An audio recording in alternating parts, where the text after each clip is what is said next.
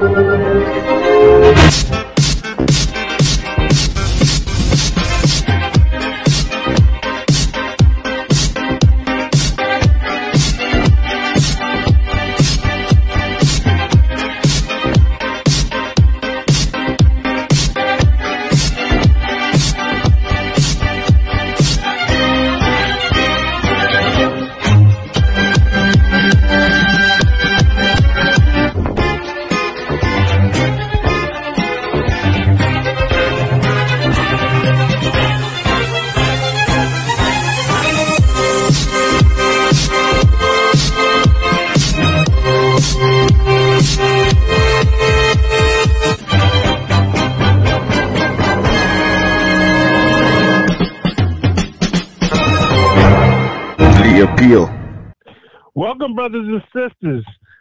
On the wake up.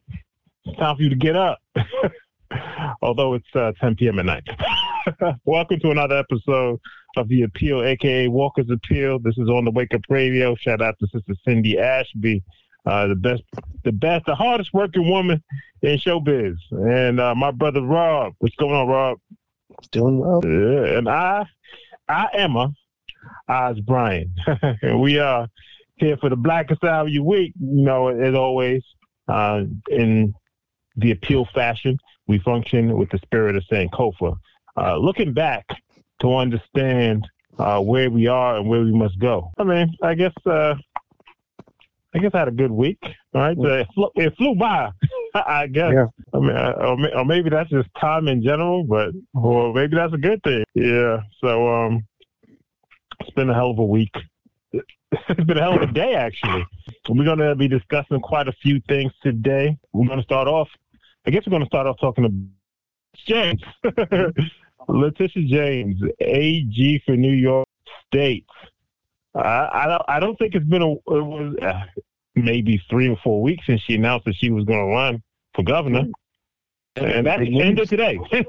that ended today. She canceled that grand opening, grand closing, and um, we're going to discuss uh, why that might have been. Uh, and what that means for that race uh, going forward and other races because there's a domino effect. Right, that's how this stuff works. Also, we're going to be examining. We're going to be examining uh, Malcolm X's one of Malcolm X's great speeches, um, uh, "Message to the Grassroots." Uh, as uh, we see ourselves as grassroots, we definitely are big business. we definitely ain't c- consultants. Nah, we're grassroots. Uh, we from the bottom. We get it out the mud. We're also uh, going to be uh, looking at yeah. So, so I don't only do a podcast. I'm a fan of podcasts, as many of you know. There's a couple that I, I listen to quite faithfully. Um, uh, one of them being Code Switch, uh, another one of them being uh, some of my best friends are. And this week, you know, both of them were, were talking about looking at re-looking at the policing, world without policing. Uh, so, uh, Dr. Brother Khalil Gibran Muhammad, he was looking at uh, a world without policing, right? Uh, alternatives to policing and in, prisons. Yeah, we're also, if I, if I didn't mention, I'm also going to get to uh, Comer Cottrell. Um, uh, we're going to remember him. Uh, you may not be familiar with the name, but before this episode's over, I'm sure you will be much more familiar with him. And appreciation of, of, of what um, the roles we're supposed to play, right? Everybody is supposed to do everything, but we all supposed to play our, our role, right? Whatever our talents are. And then uh, to close out, we're going to look at John Brown. Uh, this is the anniversary of his raid on Harper's Ferry. He was hung this week. um, and uh, I had an interesting conversation about, you know, folks trying to be good allies. yeah, so Tish James, um, she dropped out of the race this morning. Um, and by this afternoon, there was other articles about her uh, trying to get T- Trump to testify and dropping out of the governor's race and saying that she was going to focus on reelection for AG.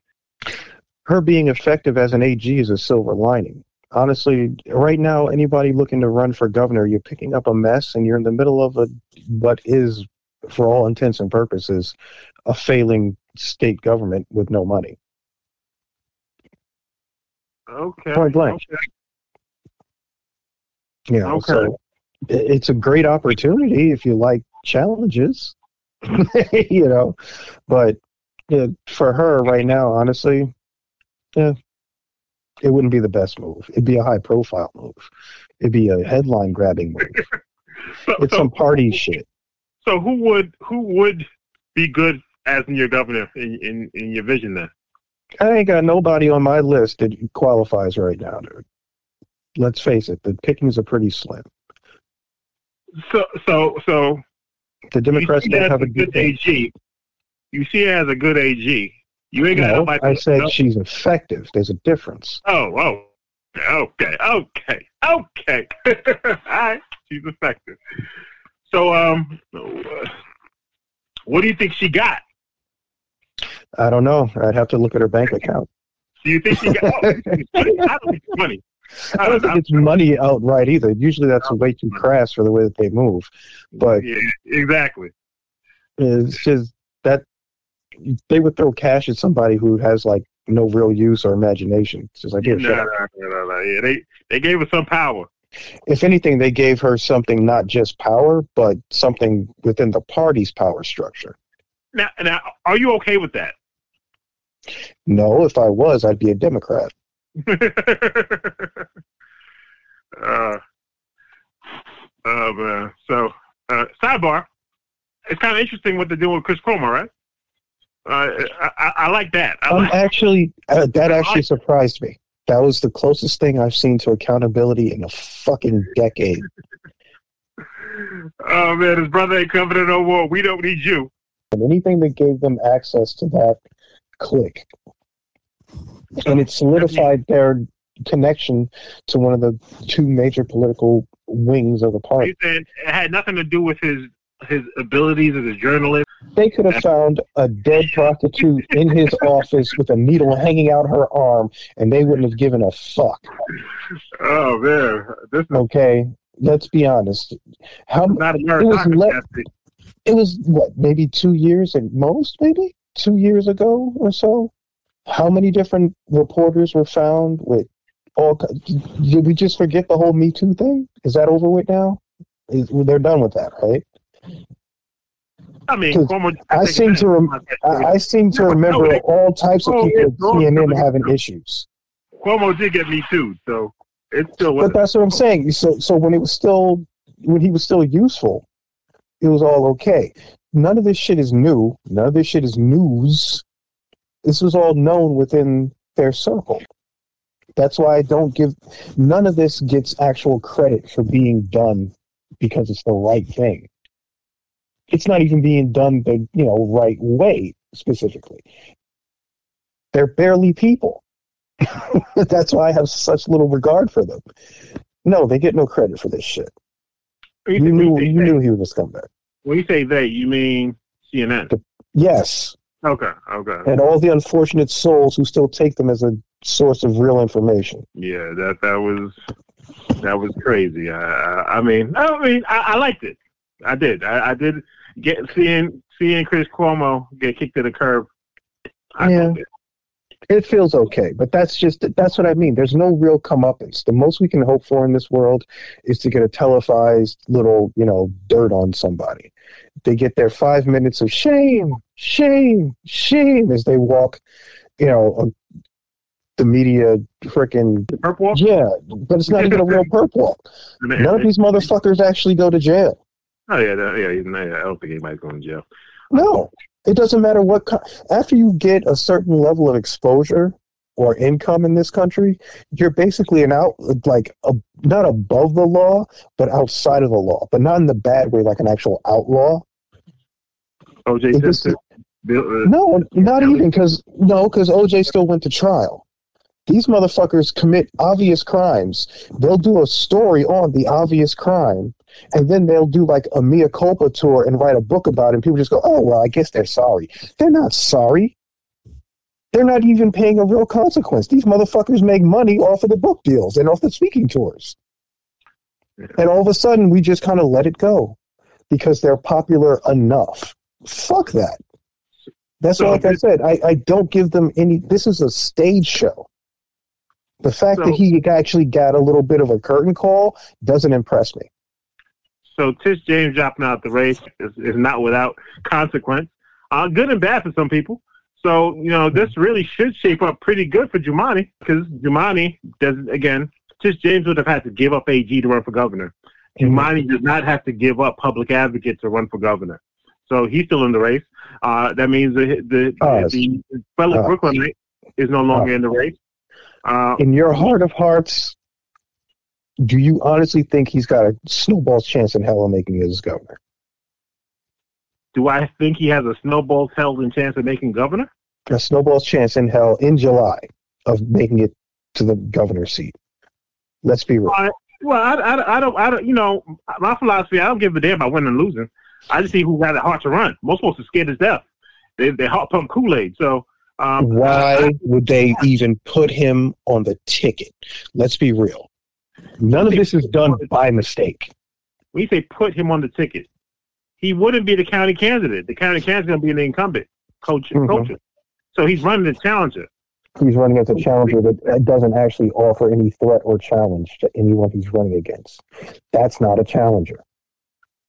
What do you mean threat or challenge? Not he ran for statewide office before. Who gives a shit? He's not a threat for anything. He does. What does he stand for? What is he going to challenge? What is his reason for running for governor? You said, you said, does he have a chance of winning? He's run for statewide office before against Kathy Hochul and gotten votes. I'm not saying it changes anything. You're I'm telling you, he's taking up a ticket, a spot on the ballot for party reasons. not changing nothing. Hochul not changing nothing. That's I mean, I mean, what, what, we just talking about. Hochul's there because she would never change anything. That's why she's part of the party. That's why she's reached the No. she has in the party. So Jumaane, if he ran as he has announced he is running, even after he heard about Tish James running, now she's out the race. This is better for him. He's running in the Democratic primary as a challenger, so he's not Uh-huh. on a ticket. A challenger who offers nothing and poses no threat to the power. Fair enough. It's a challenger. To structure, but has he ran statewide election before? Yes.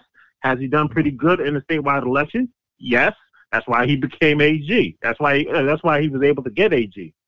If I were to make it simpler, it'd be the same as if I was going to give you a test, give you a multiple choice test, pick four answers that, and none of them are the correct answer. But now you have to pick one of these, right? These is, this is your pool of answers. But, but that's true. That's That is essentially what they're doing when you run someone like Jumaane. we will have a governor. It's either going to be who's running. Your options, as you and I know it, on this call right here, are going to be Kathy Hochul, as it stands. Jumaane Williams, as it stands, and this brother Paul Nichols that you and I met last week. Mhm. Those are the candidates. It's going to be one of them. It can't be anybody else because they're not on the ballot. Mhm. Simple as that. Are any of them any good? Probably not. None of them are going to going to change the world. No. What what position does Paul Nichols have in the party structure? We both spoke to him. You know where this Yeah. brother's brain is at. he was coming out of it came out of Malcolm Smith's office. Malcolm Smith Uh-huh. in jail for seven years. what position does he have in the party structure? Okay. He works for Leroy Comrie. You think Leroy Comrie supporting him? That's absolutely not true. He has no position in this. Uh, Paul Nichols has no position in the party structure. Now, again, do I think he's a revolutionary? No. Do I think uh, you know uh, him winning changes anything revolutionary or dramatically for the state of New York? No, I don't. But does he have a shot at being governor? As long as he's in the race, the answer is yes. Um, and it, to a lesser degree, so a real degree, Jumaane does have a shot at being the next governor of New York State if he stays in the race. He is he he is statewide known. He's run a statewide operation before, um, and um, he, Sure, yeah, lots mean, of things are possible, Oz. yeah. Where does that fit on the probability scale? Be honest. I don't. Hey, again, I don't care about winning and losing. You know what I mean? I just he does he. I give him credit just for having the balls to run. Because now, since Tish James is not running for governor anymore, Clyde Vanel announced that he was running for AG. What do you think he's going to do? Whatever he's told. Fucking chicken heart. I don't know. What do you think he's gonna do? Do they have another spot that they want him to take? Yeah, what what other spot would that be?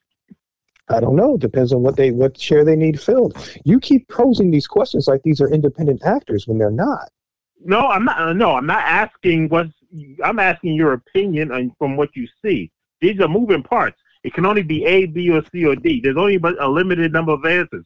Right? It's not. It's not like it's infinitely. There's an infinite option. He's running. He, he announced to run for AG. Tish James says she's no longer running for governor. She's going to run for AG. I would surmise that he's no longer going to run for AG either. The fact that and, and but since he he announced he's running for AG, I got about three or four calls talking about folks who want to run for the assembly to fill his seat. i I'm I'm interested to see once he says okay, he backs out and says oh he's no longer running for AG because Tish is running for AG. How many folks also back out say they're not running for assembly because he's not leaving the seat? That's what I'm talking about, right? We're just talking about this is the, uh, just simple democracy. No, it isn't. If it was actually democracy, it wouldn't break down the way you just said. This is musical chairs. Democracy would be what you were talking about before in the aspirational point, where it's like, I don't care who runs. I think it takes bravery to run. Sure. Yeah. If it was a real fucking race, But if it wasn't point. a stack- see- now we go if to it wasn't pre-decided who sits here and who takes up this spot so we can do whatever we want. That's why I have such a disinterested tone when it comes to these kinds of discussions because they're barely people. Now, there's oh, can only be one county candidate for one position. The county is only going to pick one candidate. That's what they do. And so, therefore, if Kathy Hochul is the incumbent, she's automatically going to be the county candidate. That means Jumaane is stepping out. Now, it's a safe way of stepping out because he doesn't have to give up anything. Mm. Uh, Tish James was going to have to step out. She was going to have to give up something. She made the decision quick, fast. We didn't even get out of the December yet. Yeah, I mean, we're not even out of the second week of December. Quick, fast. She she, she rearranged and, and come back. All right, no, I won't be doing that no more. And so now she she focusing on Donald Trump. Going after Donald Trump is kind of like low hanging fruit at this point. It's a solid winner, but it's like having a weekly sitcom. You're going to get a certain amount of views, and you're assured of a certain audience. Yeah, yeah, yeah. But I mean, uh, I, I I am looking at the musical chairs, and it, as well as you know it, as well as I know it, most people don't know half of it. Hmm. They don't know half of what you know. They don't know half of what I know, right? And so when they see folks running, I mean, literally, this this, this was this was it. I, I'm speaking of Clyde Vanel here, right? Mhm. Um, and I've seen his uh, his campaign literature for well, not literature, but like his first press release because he did an interview up in Albany, Hmm. and you know he talked about how, he's an advocate for underprivileged communities. That man wouldn't know accuracy if they jumped up and punched him in the Anyway. um, he was going to be the only Negro in the race for AG. That was his thinking. Now, and you saw us ask some people that question, and they broke out laughing. Yes, they broke out laughing. You know, I thought I had low self control when it came to things like that, but I was surprised. They said they liked him for attorney general. That's what they said. Mhm. And then you asked them about advocacy, and they started laughing. I mean, they didn't say they like him as a person. They said they liked him for attorney general, and then you Mhm. asked them about advocacy. Is he an advocate? And they broke out laughing. Yeah. But the That means calculus. What was it that, that you said the other day? That um, what was it? The lowest common, not even the lowest common denominator, the lowest acceptable. yeah, that's uh, So if that's the bar that people are using, hey, he's not actively in prison at this moment. I guess he's a good candidate. If that's where we're actually at anyway, fuck it. There are people in organized crime that could probably do a better job then and would be more honest because at least you know where they're coming from. yes, true. But now he was going to run for AG, thinking that he was going to get the votes because he would be the only black candidate. Hmm. You see the calculus? He ain't never said nothing Yeah. about black people in his life. He's still not saying nothing about black people in his life. But Well, that has a lot to do with where the left. That has a lot to do where the left and black advocacy has been for a few decades now. When it's enough to just have you know a nigga slightly darkly, slightly darker skin, you know, and you'll get a certain amount of the vote because that's all we got to aspire. You know, there's a certain amount of the population who is going to vote for you just because you're a black person anyway. And it's unfortunate too, because the people who usually gravitate towards that frame of thought, where it's like, I just want to see a black guy or just see one an Asian guy or whatever, they're usually on the bottom rung of that culture or that society, and they're just like, I just want some representation. What most people mistake for politics is just marketing, and they don't get it. Let's move on because um, we got a lot of better topics to start discussing. So, so sister uh, Der- Der- Derecka Purnell, I'm not sure how old she would have been. She probably, yeah, because she talks about being in high school around 9/11. So yeah, that puts her. That should put her. I think it's high school. It might have been elementary school. Anyhow. so she says she remembers 9/11 and how after 9/11 happened, she started seeing metal detectors in her school. Right? she was late to the game. They're trying to protect us from terrorist attacks. right? She could have come to Jackson back in the day. She'd have seen metal detectors, random step outs, and fucking bags being pulled, all kinds of crazy shit. We had better security than you do at the airport today back in high school. And we're talking and, like the early to mid 90s, all right? And then, so she saw the, the metal detectors. She thinking this has to do with 9 11 and they trying to protect us. And then she realized that's not the case. Yeah, and then she see policing in schools and I, no, I like, I love this. So this is why it really drew me in because her progression of thought, right? Mm-hmm. So she she sees something and she try to make logic of it. Metal detectors in schools, it, it got to be for that they protect. They want to they want to protect us, right? She's a child. That's what a child's supposed to think. And then she realized that they still there years later, metal detectors. And now she's seeing police in schools. She's like, why are there police officers in schools? you know I mean, people get again late to the party. Did she go to where did she go to high school? Where did she go to elementary? Where is Purnell? I think she's from somewhere down south. Hmm, uh, okay. I mean, because she would have learned that shit real soon up here. I, I forget where she's from, but anyhow, then she talks about you know um, growing up being very Christian, like very Christian oriented, yeah. and um, uh, she remember the pastor making. Oh, this is the understanding she came that she took away that black people suffer because we don't have enough faith. We don't believe in God enough. That makes sense, right? So you have these ideas, because that's what really education is about, right? You mean indoctrination? No, no, no. Education because she shed them, okay. right? They tried to indoctrinate her, but then she said, oh, nah, this is what I've been taught, but nah, this is not what it is. She becomes a lawyer, but she understands that law can't fix it. She can't, you can't fix the problems of racism strictly with the law. And it reminded me of an interview that I heard um, uh, Michelle Alexander give. Michelle Alexander is the author of The New Jim Crow. she was a, a, lawyer and she quit law altogether, started uh, teaching at the Union Seminary in Manhattan. Right? She, mm-hmm. she, she, was, she went the theology route. She's like, oh man, we need Jesus. right? She gave up on law. And so I, I was kind of I saw the parallels. Like, you know, when you when you think something, because you know Michelle Alexander talks about how when she started practicing law and people were making these uh, connections, and somebody she saw a sign that called it uh, the new Jim Crow. She said that's a bit extreme. She said we shouldn't be making those kind of exaggerated comments. Right? Jim Crow was a function of law, though. That's what she came to see later on, but she thought that making. How the fuck are you a lawyer and you don't realize that? Well, that, that's again, that's the purpose of education the idea that you can have an idea. It's fine to think whatever you want. Most people believe in the system. Most people, that's why they get jobs. They go, they, and they believe everything's going to work out fine. That's the truth, and you know it. No, no, most people don't think the the sky is falling. No, that's not true. And it's not know, a fact that the sky is falling. The sky is propped sky up. Is it's propped up with some rickety shit. Uh, but um, the sky isn't falling. It's one of those things where it's like, oh, the system isn't broken. It's functioning just as it's intended. It's just not intended to function for you. So no, the sky isn't falling. It's quite stable. Well, it's falling on us. we didn't land on Plymouth Rock. Plymouth Rock landed on us. so, but um, yeah. So back to to, to Derecka Purnell. So then she starts discussing how you know we we we don't need police to solve all these issues that we're relying on police to solve. Right? We're we're over reliant on them. And so, you know, she talks about the alternatives. One of the things she she spoke about was like these uh anti-crime, um, these uh, conflict resolution nonprofits that are really profitable nowadays.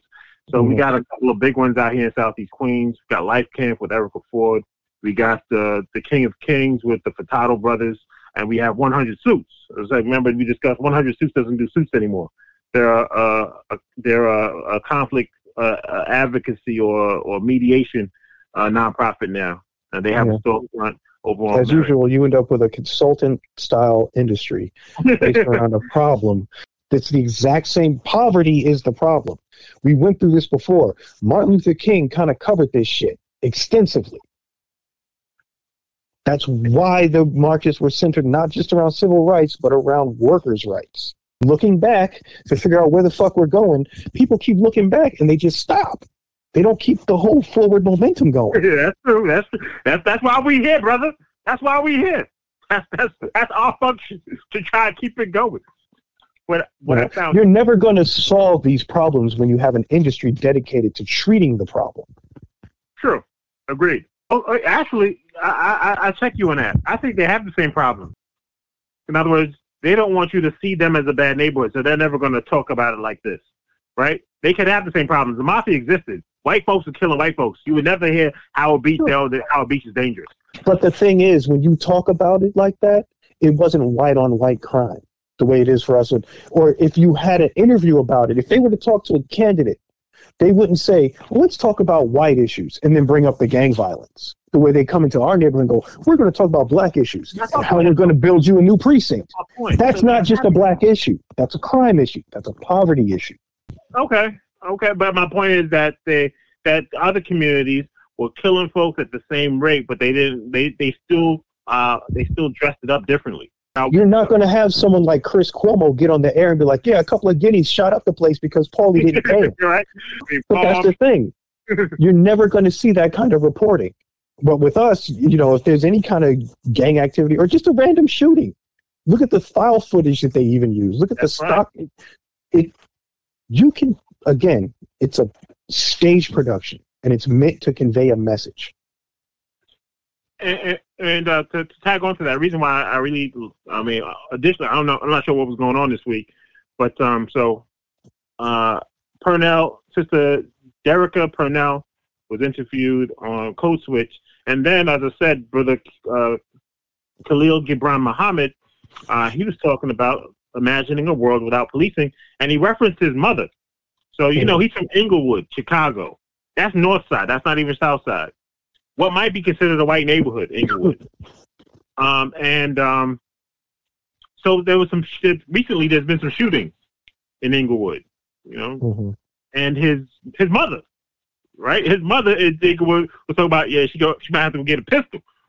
he's like, he's like his mother get a pistol. He said before you get a pistol, why don't you just move out to New Jersey with me? Because I think yeah, he lives in like North New Jersey maybe. Because I know he used to be head mm-hmm. of um, the Schomburg Library in Harlem. So, um, uh, and he teaches, yeah, he teaches at Columbia? I think he teaches at Columbia. No, he teaches at Harvard. That's interesting. Well, I get it. Brothers everywhere. Anyway, my point meaning, uh, he used that example because, you know, when his mother would talk to him, like, we need more police because they're shooting. And then she would look at him like, he said, she looked at me like I know, she know I would disagree.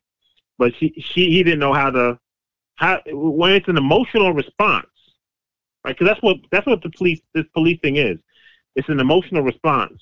And one of the things I try to tell my students, I tell myself, never act out of emotion. When you're emotional, you don't make good decisions. And so the, the knee jerk response is, oh, we need police. There's a shooting. But you want to to step back a moment and give it a bit more thought, right? Um, more police doesn't make safer neighborhoods. Actually, Jesus Christ, there's a survey. We're doing a we're doing a forum on policing in Southeast Queens. I got to send you guys out the survey. Mm. And um, they want to put me on the committee to organize it. Uh, we're actually trying to get Sister Siobhan Newsom as one of the panelists, among other folks. Um, Policing is going to continue to be the default answer for a lot of these communities because it's an emotional knee-jerk response. It ain't not just not just because it's emotional, but because of the way we've turned the police into a catch-all agency. They want to keep their funding. They want to keep their power. They are one of New York NYPD is one of the largest military forces on the fucking planet. All right, you have to realize there are little. The new NYPD is bigger than some other nations' militaries, and better armed. That is not an exaggeration. So when you when you're really talking about what the NYPD does and what it, how it functions, they're a standing army. They're a policing force. We look. We, we I mean, we got ranked choice voting in New York City, right? We just passed Sure. a law that, that allows people who are non-citizens to vote in local elections. We are Which radical. Let's be radical on this too. Do you know what that's going to do to the black vote? It is going My to point is, I, dilute it. I, we spoke Oh about that God. last week, and I agree with you. Yes, let's just find out a new idea. But, But um, those those other new ideas, like the letting anybody with a green card vote, that doesn't affect anything that they care about. If anything, the powers that be within the state government just see that as another voter pool that they can expand into. Yeah, but uh, you know, uh, also to that effect, I don't think just because people have the right to vote, they vote. The reason why blacks vote at the clip they do is because they were denied the right to vote. You understand that struggle really makes Other it, communities, you, yeah, If but I- we've if seen. I ain't got a struggle to vote. I don't take voting that seriously.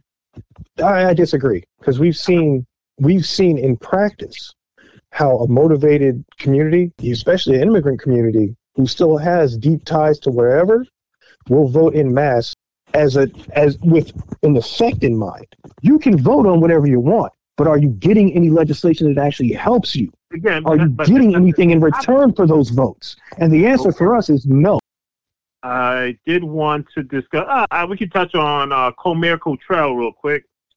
So Comer Cottrell is notable uh, for uh, Proline Corp. He is the founding member of Proline Corp. If for those of you not familiar with Proline, that's the let my soul glow. The Jheri curl, baby. he built an empire off the Jheri curl, and uh, he's from Mobile, Alabama. Uh, uh, he, along with the Bush, the Bush family, George W. Bush, he's one of the investors who bought the Texas Rangers, making him the first black person to be a part owner of a major league team. So there are HBCUs, right? And Mhm. everybody loves HBCUs. I love HBCUs.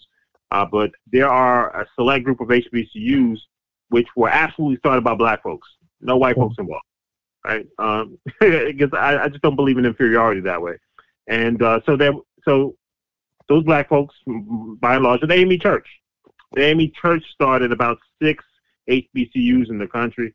You hear me talk about Allen University in South Carolina quite a bit, Morris Brown, which is coming back up in Atlanta, Georgia, and we have um, uh, the, uh, the Wilberforce University in Ohio. Those are the three main ones, but there are some smaller ones, and Paul Quinn is one of those smaller ones, and he he purchased another college campus and moved Paul Quinn there. Uh, uh, they're saving it. I just they needed to move, you know, and so you know, again, he's a. I I I I equate that to that brother who paid all the tuition for the graduates of of Morehouse a few years back. You know, right? That that's that's supporting HBCUs in education, whether you went there or not, unimportant, right? The fact that um, that's how he chose to to use because he himself, Comer Cottrell, went to the University of Detroit, Mm. right? From Alabama, went to Detroit, but he understands the the these are our schools. And I know we had a conversation a few years back, Rob. I'm not sure if you remember how um uh it wasn't just that that these HBCUs need more than money. So I don't want to just Mhm. my money because we're talking about how Martin Luther King. What he does is he makes sure all his kids go to Morehouse. So not Mhm. just that the the money comes there, but you send your kids there. That's what helps recruitment, right? The idea that I'm gonna get to go to school with Martin Luther King's son, I mean, or his grandkids, right? There's lineage, and that's what you really, that's what schools really need. Send your chil- children there, not just simply money, right? The only, the only part of that equation that we're missing, honestly, is you can start the legacy and you can have the family legacy. But part of the reason that people go to the Ivy Leagues is because of the connections. So once you make those kinds of corporate connections, you don't have to be good at anything. Look at George W. Bush. Motherfucker, not the most talented in the family, let's be honest. But look at the level he was able to rise to because of family name and connections. Yeah, And but he, he didn't need to go to he didn't need to go to Harvard for that. It helps. No, it didn't. it didn't. Okay. Come on, he didn't. need to Go, you and I both know he didn't need to go to Harvard for that. you You and I both know he didn't need to go to Harvard for that. He didn't need to, but putting putting someone like him in Yale is what got him in connection with the rest of the people who he would later work with in D.C. What are you talking about? lit Bush, the family, what you talking about? this the yeah, the W. The Not the son went to Harvard. The father went to Yale. Okay. But my point stands.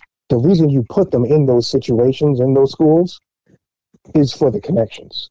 Yeah, To get them. but you understand? Black people go to a school; they don't get the connections. You can segregate a classroom Mm-hmm. and still give you an inferior education in the same classroom. And these Sure. schools only these schools only loom large in your head if you allow them to loom large in your head. How, It's how not about them looming large. It's about them literally providing the connections and the endowment. The, you get a lot of connections going to Howard as well. Actually, there was a, there was a, a, I a don't think. Uh, I don't know if they're going to get the same level of protection against your own inequity that you would in those other schools. again again if you believe you, that your own stuff is inferior, then it is. You got to It's not about being inferior. You can get an actual education there. What I'm saying is the people aren't going to those other Ivy Leagues for the education. my point is, even even if you go there, you're still an outsider, right? Ask ask Khalil Gibran, ask Cornel West.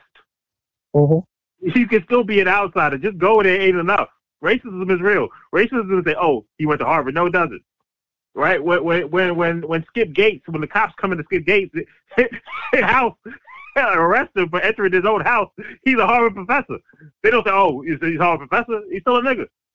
hmm Uh, my point is, I'm not sure if that protects you from it. So my point is, you might as well uh, start building up your own institutions, and and uh, that's what these brothers said um, agreed upon. And uh, Coleman Cottrell, that's what he I remember him for. I think it's worthy of note. Whatever else he done, um, just the idea of supporting schools. But Um, my point is that that's what we need to work on. That's the element that's missing, and why you would have people who would still prefer to go to those Ivy League schools because it's not about the actual education. You can get the same education anywhere, the same quality. If you're an Okay. autodidact, you can read for yourself and learn these things. My point is that you send your kid there, whether you know they're an idiot or not, so they get the connections, so they can get that no real responsibility job that makes them thousands, hundreds of thousands of dollars. When you go to some of these HBCUs, you're get, you can get a quality education, but you're not going to have the same golden parachute sewn for you. You're not going to make those kinds of connections. That's the thing that really would deter students from going to HBCU. Oh, again, but point is, um, if hold up, Kamala Harris went to HBCU. She's vice Mhm. president of America. If uh, if uh, if uh, what you call it, um, uh, Barack's kids, if they go to Howard, they can still do whatever they want to do. That's my point. They, Not because they went to Howard, but they would have had the same opportunities because they're Barack's kids. Barack's But that's my kids going They- there brings. they should have went to HBCUs. That's my point. That's why They were never going to do that because that doesn't appeal to them. MLK's kids go to HBCUs. MLK's kids are still going to have access because they're MLK's kids. That's my Barack ain't MLK. He ain't. He's nowhere even near that same mindset. my point is, I'm just saying, I'm, I understand that. I'm not, I'm just saying, but I'm just saying that MLK, his kids going to Morehouse, they're going to have the same access whether they go to Howard or not. You dig? They still, they still going to be. But they're not normal people. I'm talking about your average person. But- your average person but an average family. When you have these people who go to these schools, even if they like, so Melania, or I mean, the the Obama kids, MLK's kids, once these kids all start going to these black schools, then those schools become those same kind of spheres. Because now I want to make those networks. That's my point. That's why he said we should send the kids there, not just give them money, because you want to have those of influence. I got to go to school with ML kids, MLK's kids. I got to go to school with the Obama kids, right? That's that's that's what you talk about networking, and that's what I'm talking about building that network because the money ain't enough. You gotta, can't build that network based on just celebrity. You got to have the kids of a banker going there. You know why? Not a banker that you know. Atlanta got more black banks than New York City. Atlanta got three HBCUs, four HBCUs. Mm-hmm. Got more black banks than New York City. Yes, so they got bankers' kids at those HBCUs. Yes. Well, those are the ones that you need to actually promote, not Melania or anybody else's kids, not even MLK's kids, because they ain't going to get your ass a job. That's why these kids are going there. That's why those parents are sending their kids there to keep that money flow going, to keep that quote unquote yes, class if structure. You believe, if you believe that you can't do something, then you can't. I didn't say, look, the know. proof is in the pudding. Okay, where are these financial houses hiring from? Where are these financial houses sending their kids? Yeah, they're going to HBCUs because they try to be more diverse. Welcome to 2021. That's what they're going. They're hiring from HBCUs because they try to push diversity in 2021. They're not going to go to Harvard to push for diversity. If they go to Harvard, they hire white kids. If they go to HBCUs because they're looking for black kids because they're pushing diversity. Welcome and them five black kids yeah. that they let in to check that yeah. box still are going to have the same problems. The FBI has said that they've recognized that they have a problem. 80% of the FBI hires are white, only 5% are black. So what are they doing? They're going to HBCUs to hire the FBI so they can have more mm-hmm. special agents who are black. That's what they're doing. They're not going to Harvard to look for black students. They're going to go to HBCUs look for black students. There are benefits for going to HBCUs. But before we, we before we, well, we went over. Uh, I just want to touch on um, so that's Cottrell. We're not going to get to John Brown today, but Malcolm X messages to message to the grassroots. Um, uh, it was I missed it, but I just thought that it was appropriate, especially in this day and age when we talk about organizing. And you know, he, he, he makes, this is a famous speech because he makes a couple of really, well, I mean, good points, points that you should know, but uh, sometimes you need reminding. The idea when you organize, you get you got to put everything at your door at your door. Leave your differences at the door. Recognize the reason why we're in a meeting, the reason why we're organizing is we're identifying something that we all benefit from. So leave all your titles and your privileges and your religion at the door. Yeah, right. The, the, the recognize the reason why a community is oppressed. Right. We got we got black Hebrews. They, they not they not oppressed because they Hebrew. They not oppressed because they Muslim. Right.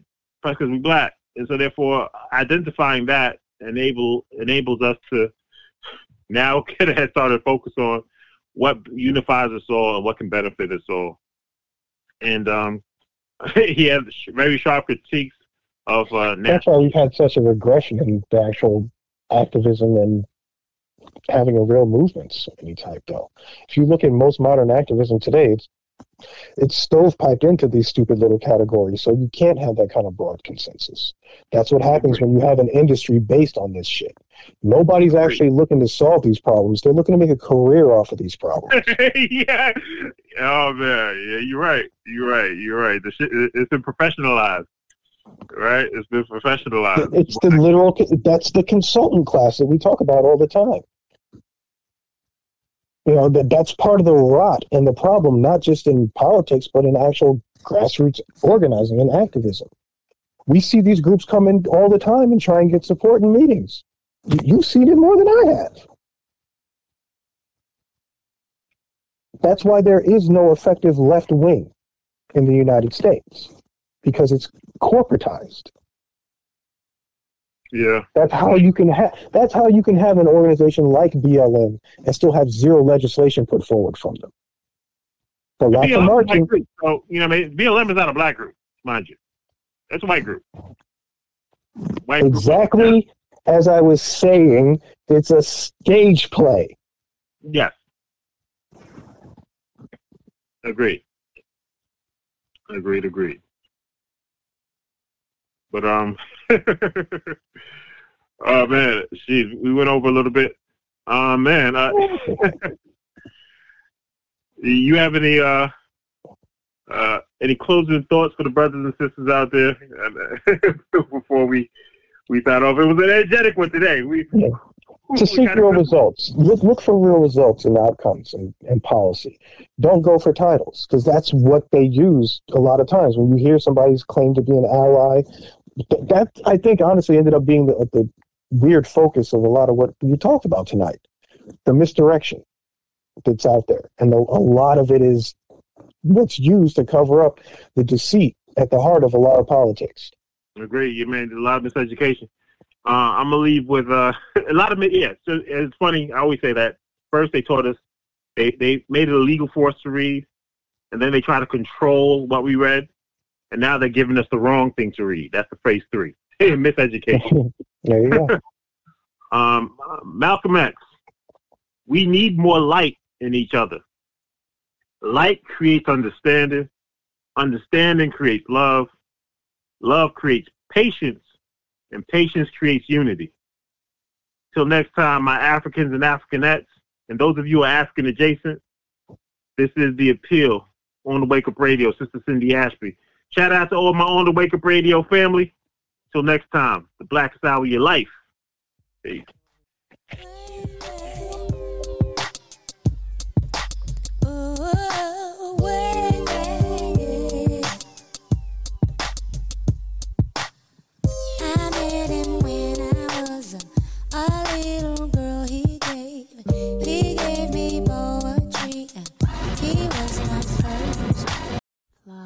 Individual. Thanks for keeping the lights on, Deang.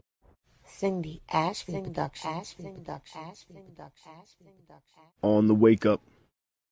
You, the people, have the power. The power to create happiness. Let us use that power. Let us all unite. Let us fight for a new world. You, the people, have the power to make this life free and beautiful, to make this life a wonderful adventure. By the promise of these things, brutes have risen to power, but they lie. They do not fulfill that promise. They never will. Dictators free themselves, but they enslave the people. Now let us fight to fulfill that promise. Let us all unite. OTWTube.com, uncensored free speech platform.